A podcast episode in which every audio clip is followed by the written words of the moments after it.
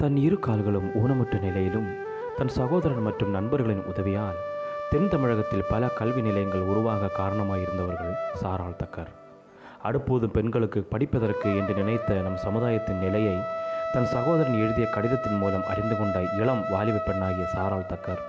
தான் மாற்றுத்திறனாளியாய் இருந்தபொழுதிலும் தன் நகைகளை கொடுத்தும் பலரது உதவியை நாடியும் லட்சக்கணக்கான பெண்கள் கல்வி அறிவினை பெற உதவினார். இவர் இந்தியாவிற்கு வராமலேயே பள்ளி கல்லூரி உருவாக காரணமாயிருந்தவர். அது மட்டுமல்லாமல் தனது மரணம் வரையிலும் நம் தேசத்தின் மேல் கரிசனை கொண்டவராக இருந்தார். அவர் நிறுவிய கல்வி நிறுவனங்கள் மூலம் இன்று வரை லட்சக்கணக்கான மாணவியர்கள் கல்வி அறிவு பெற்றதோடு ஆண்டவரையும் அறிந்து கொண்டார்கள். அவர்களில் அநேகர் சமுதாயத்தில் சிறந்தவர்களாகவும் தலைமைத்துவ பொறுப்பிலும் இருக்கிறார்கள் என்பது மறுக்க முடியாத உண்மை.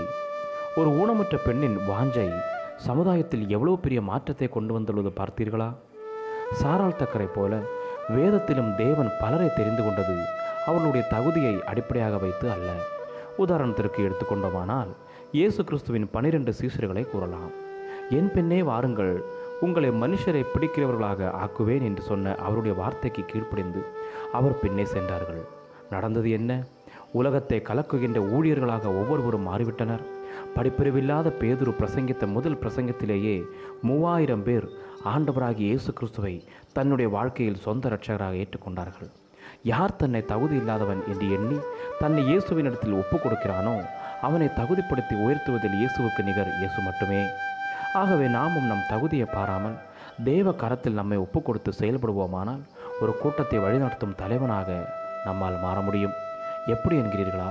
தன் சிறு வயதில் சுட்டித்தனத்தோடு எது சரி எது தவறு என்று உணர முடியாமல் மனம் போன போக்கில் வாழ்கின்ற சிறுவர்கள் பெருகிவிட்டார்கள். இவர்களை ஒருங்கிணைத்து ஆண்டவருடைய அன்பை இவர்களுக்கு சிறு சிறு உதவிகள் மூலம் அறிவிப்பதே இந்த டியூஷன் ஊழியங்கள் மற்றும் டியூஷன் சென்டர்கள். அதை உங்கள் கிராமத்தில் நீங்கள் செய்யலாம். இன்றைய சிறுவர்கள் நாளைய தலைவர்கள். நாம் ஒவ்வொருவரும் தலைவர்களை உருவாக்குகின்ற பணியில் ஈடுபட முடியும் என்பதை மறுத்துவிட வேண்டாம். கல்வி ஒரு தனி மனிதனின் வாழ்க்கை தரத்தை நிர்ணயிக்கிறது.